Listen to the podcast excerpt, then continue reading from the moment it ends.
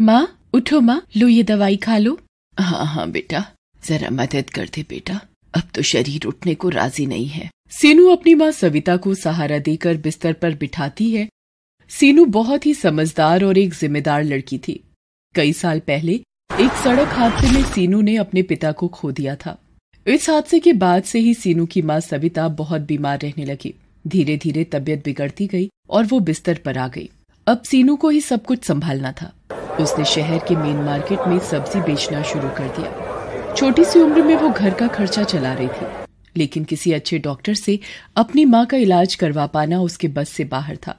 दवाई खाने के बाद सविता सीनू के सिर पर हाथ रखती है और कहती है, तूने कुछ खाया बेटा? हाँ माँ, खा लिया। तुम मेरी चिंता मत करो। बस आराम करो और सबसे ज़रूरी बात, खुश रहा करो। मैं बाज़ार जा रही हूँ, कोई भी परेशानी हो तो पड़ोस से बिमला मौसी को बुला लेना, ठीक है? सविता सीनू को एकटक देख रही थी और अचानक रोने लगी। सीनू ने उसके आँसू पोछे और उससे पूछा, क्या हुआ माँ? क्या सोचने लगी तुम? मुझे माफ़ कर दे बेटा। इतनी सी उम्र में तुझे कितनी मेहनत करनी पड़ रही है और मैं सारा दिन बस बिस्तर पर ही पड़ी रहती हूँ।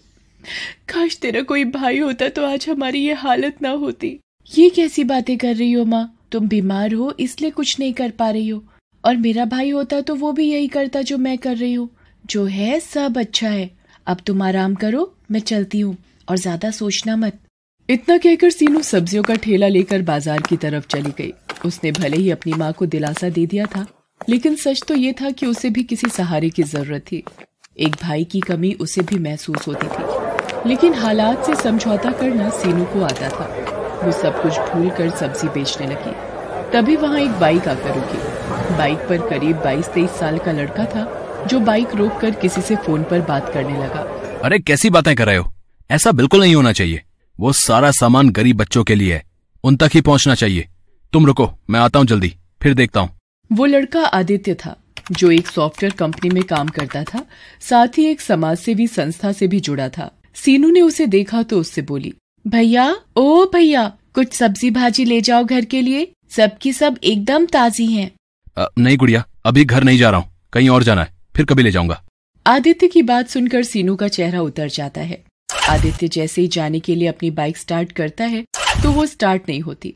वो कई बार कोशिश करता है, लेकिन सब बेकार। उसे देर हो रही थी। अब वो परेशान होने लगा। ये देखकर सीनू ने उससे कहा, भैया जी, आपने मुझसे सब्ज़ी नहीं खरीदी ना? तो देखो, आपकी फटफटिया भी बुरा मान गई। लेकिन आप चिंता मत करो। आप दो मिनट रुको, मैं किसी को जानती हूँ जो आपकी मदद कर सकता है। सीनू आदित्य को अपनी सब्जियों के पास छोड़कर चली गई। कुछ ही मिनटों में वो अपने साथ एक मैकेनिक को ले आई जिसकी दुकान पास में ही थी। उसने आदित्य से कहा लो भैया ये हैं गाड़ियों के डॉक्टर ये सब ठीक कर देंगे। आदित्य सीनू की बात पर मुस्कुरा देता है। मैकेनिक अपने काम पर लग जाता है। आदित्य सीनू से कहता है गुड़िया तुम्हारा बहुत बहुत शुक्रिया। तुम मदद ना करती तो पता नहीं कितनी देर लग जाती। वैसे नाम क्या तुम्हारा? और तुम्हारे पापा का है? मेरा नाम सीनू है। और मेरे बाबा वो तो भगवान जी के पास चले गए कई साल पहले। ओह और तुम्हारी माँ? और कौन है तुम्हारे घर में? बस माँ और मैं माँ भी बहुत बीमार है। वो तो बिस्तर से उठ भी नहीं सकती। अरे तो तुम रोज यहाँ अकेले ही सब्ज़ी बेचती हो? तुम्हारी मदद के लिए कोई नहीं है। नहीं भैया जी कोई नहीं है मेरी मदद करने को। अम, आप ही कर दो मेरी मदद। कुछ सब्ज़ियाँ खरीद लो। चार घंटे हो गए यहाँ खड़े खड़े आज तो बोनी भी मुश्किल लग रही है। रक्षाबंधन आने वाला है। सोचा था सब्ज़ी बेचकर जो पैसे मिलेंगे उनसे खूब सारी राखियाँ ले आऊँगी। तो उन्हें बेचकर और अच्छी कमाई हो जाएगी। और फिर फिर मैं फिर क्या? बताओ गुड़िया क्या करना चाहती हो पैसों से? भैया मैं अपनी माँ को पहले जैसे चलते फिरते देखना चाहती हूँ। मैंने सोचा था कि अगर थोड़ी कमाई हो जाएगी तो उन्हें अच्छे डॉक्टर के पास लेकर जाऊँगी। इतना कहते ही सीनू रोने लगती है। इतनी कम उम्र में सीनू में इतनी समझदारी देखकर आदित्य दंग रह जाता है। वो मनी मन सीनू की मदद करने का फैसला कर लेता है। वो सीनू की सब्जियों को अलट पलट कर देखता है और उससे कहता है अरे मैं तो भूल ही गया था। मैं एक समाज सेवी संस्था से जुड़ा हूँ। वहाँ कल गरीब बच्चों को खाना खिलाने वाले तुम रुको जरा एक मिनट। आदित्य तुरंत किसी को फ़ोन लगाता है और कुछ देर बात करने के बाद सीनू से कहता है चलो भाई गुड़िया हो गया तुम्हारा काम। तुम फटाफट पैसे जोड़ो और मुझे बताओ ठीक है? अभी थोड़ी देर में एक लड़का आएगा और तुम्हारी सारी सब्ज़ियाँ लेकर जाएगा ठीक है? अरे वाह भैया आपका बहुत बहुत शुक्रिया। आपने तो आपने तो मेरी बहुत बड़ी मदद कर दी। अरे नहीं गुड़िया सब्ज़ी तो कहीं ना कहीं से खरीदनी ही थी तो तुमसे ले ली। वैसे अब खुश तो हो ना तुम? बहुत खुश हूँ भैया। अब आप देखना एक से एक राखी खरीद कर लाऊँगी और उन्हें बेचकर खूब पैसे कमाऊँगी। फिर फिर सब अच्छा हो जाएगा। खुश रहो खुश रहो। अच्छा ये लो पैसे। लेकिन ये ये तो मेरी सब्ज़ी के दाम से ज़्यादा पैसे हैं भैया। भैया कह रही हो तो मैं भी छोटी बहन समझ के दे रहा हूँ। रख लो। और हाँ ये लो मेरा फ़ोन नंबर। कोई भी मदद चाहिए हो तो फ़ोन करना। ठीक है? मैकेनिक ने आदित्य की बाइक ठीक कर दी थी। आदित्य सीनू के सिर पर हाथ रखता है और फिर अपनी बाइक लेकर चला जाता है। सीनू काफ़ी देर तक आदित्य के बारे में ही सोचती रही। शाम के वक्त आदित्य की संस्था से एक लड़का आकर सीनू से सारी सब्ज़ी ले जाता है। सीनू बहुत खुश थी। वो सारे पैसों से जाकर नए नए डिज़ाइन की राखियाँ खरीद लेती है और उन्हें अपने ठेले में सजाकर रक्षाबंधन से एक दिन पहले बाज़ार आ जाती है और ज़ोर से चिल्लाती है। राखी ले लो, राखी। गुड्डे वाली, फूल वाली, गोटे वाली राखी। सुंदर सुंदर राखी ले लो। सीनू कई घंटों तक ऐसे ही आवाज़ लगाती रहती है, पर कोई भी उससे राखी नहीं खरीद रहा था। दरअसल कुछ ही दूर राखियों की एक बड़ी सी दुकान थी, जहाँ सीनू से ज़्यादा वैरायटी की राखियाँ थी। इसीलिए सभी लोग उसी दुकान से राखियाँ खरीद रहे थे। ये देखकर सीनू फिर से उदास हो गई थी। शाम हो गई, पर उसकी एक भी राखी नहीं बिकी। वो अपनी राखियों के साथ घर पहुँची तो उसे उदास देखकर सविता ने पूछा, क्या हुआ सीनू? जाते हुए तो बड़ी खुश थी तू। क्या बताऊँ माँ? पूरा दिन धूप में चिल्लाती रही, पर किसी ने एक भी राखी नहीं खरीदी मुझसे। सब लोग उस रामलाल की दुकान पर ही जा रहे थे। कल रक्षाबंधन है। अगर कल भी मेरी राखियाँ नहीं बिकी तो क्या होगा, माँ? हिम्मत मत हार बेटी। भगवान किसी को तो भेजेंगे। सीनू ने अपने सारे पैसे राखी खरीदने में लगा दिए थे। अब तो उसके पास बेचने के लिए सब्ज़ियाँ भी नहीं थी, और ना ही वापस सब्ज़ी खरीदने के लिए पैसे। अगले दिन रक्षाबंधन था। वो सुबह सुबह ही अपनी राखियाँ लेकर बाज़ार पहुँच गई। एक दो लोगों ने आकर उसकी राखियाँ देखी ज़रूर पर खरीदी नहीं। दोपहर हो गई थी। सीनू का सब्र टूटता जा रहा था। तभी उसने सामने से आदित्य को आते देखा। अरे भैया आप कैसे हो आप? अरे गुड़िया मैं अच्छा हूँ गुड़िया। तुम्हारी राखियाँ देखने आया हूँ और खरीदने भी। अच्छा तो लीजिए ना। ये ये देखिए इस पर कितना प्यारा गुड्डा लगा है। और ये फूल वाली अच्छी है ना?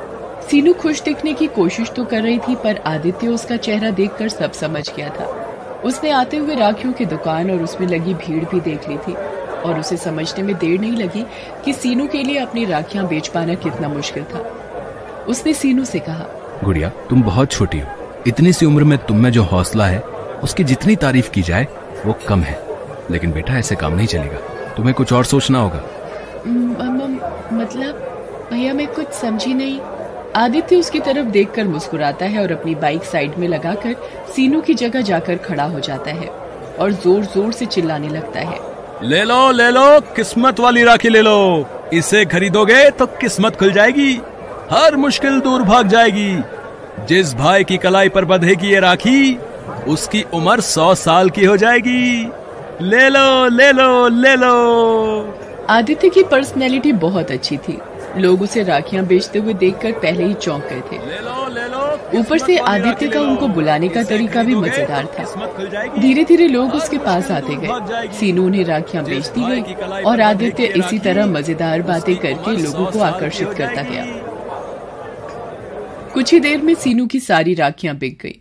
ये देखकर आदित्य बहुत खुश हुआ। उसने सीनू से कहा देखा गुड़िया ऐसे बेचते हैं सामान। सारी राखियाँ बिक गई तुम्हारी। नहीं भैया सारी नहीं बिकी। मैंने एक राखी बचा कर रखी है। लेकिन क्यों गुड़िया? अभी तो तुमने एक ग्राहक से कहा कि सारी राखियाँ बिक गई हैं उसके लिए नहीं बची। तुमने ये राखी उसे क्यों नहीं दी? क्योंकि ये राखी बेचने के लिए नहीं बल्कि मेरे भैया की कलाई पर सचने के लिए है। आ, मैं जानती हूँ कि मेरी हैसियत बहुत छोटी है। मुझे हमेशा से एक भाई की कमी महसूस होती थी। अगर आपको बुरा ना लगे तो क्या मैं आपको राखी बाँध सकती हूँ? क्यों नहीं गुड़िया? मेरी भी कोई बहन नहीं है। और सच कहूँ तो तुम्हें देखकर मुझे भी ऐसा ही लगा कि अगर मेरी कोई छोटी बहन होती तो बिल्कुल तुम्हारे जैसी नटखट होती।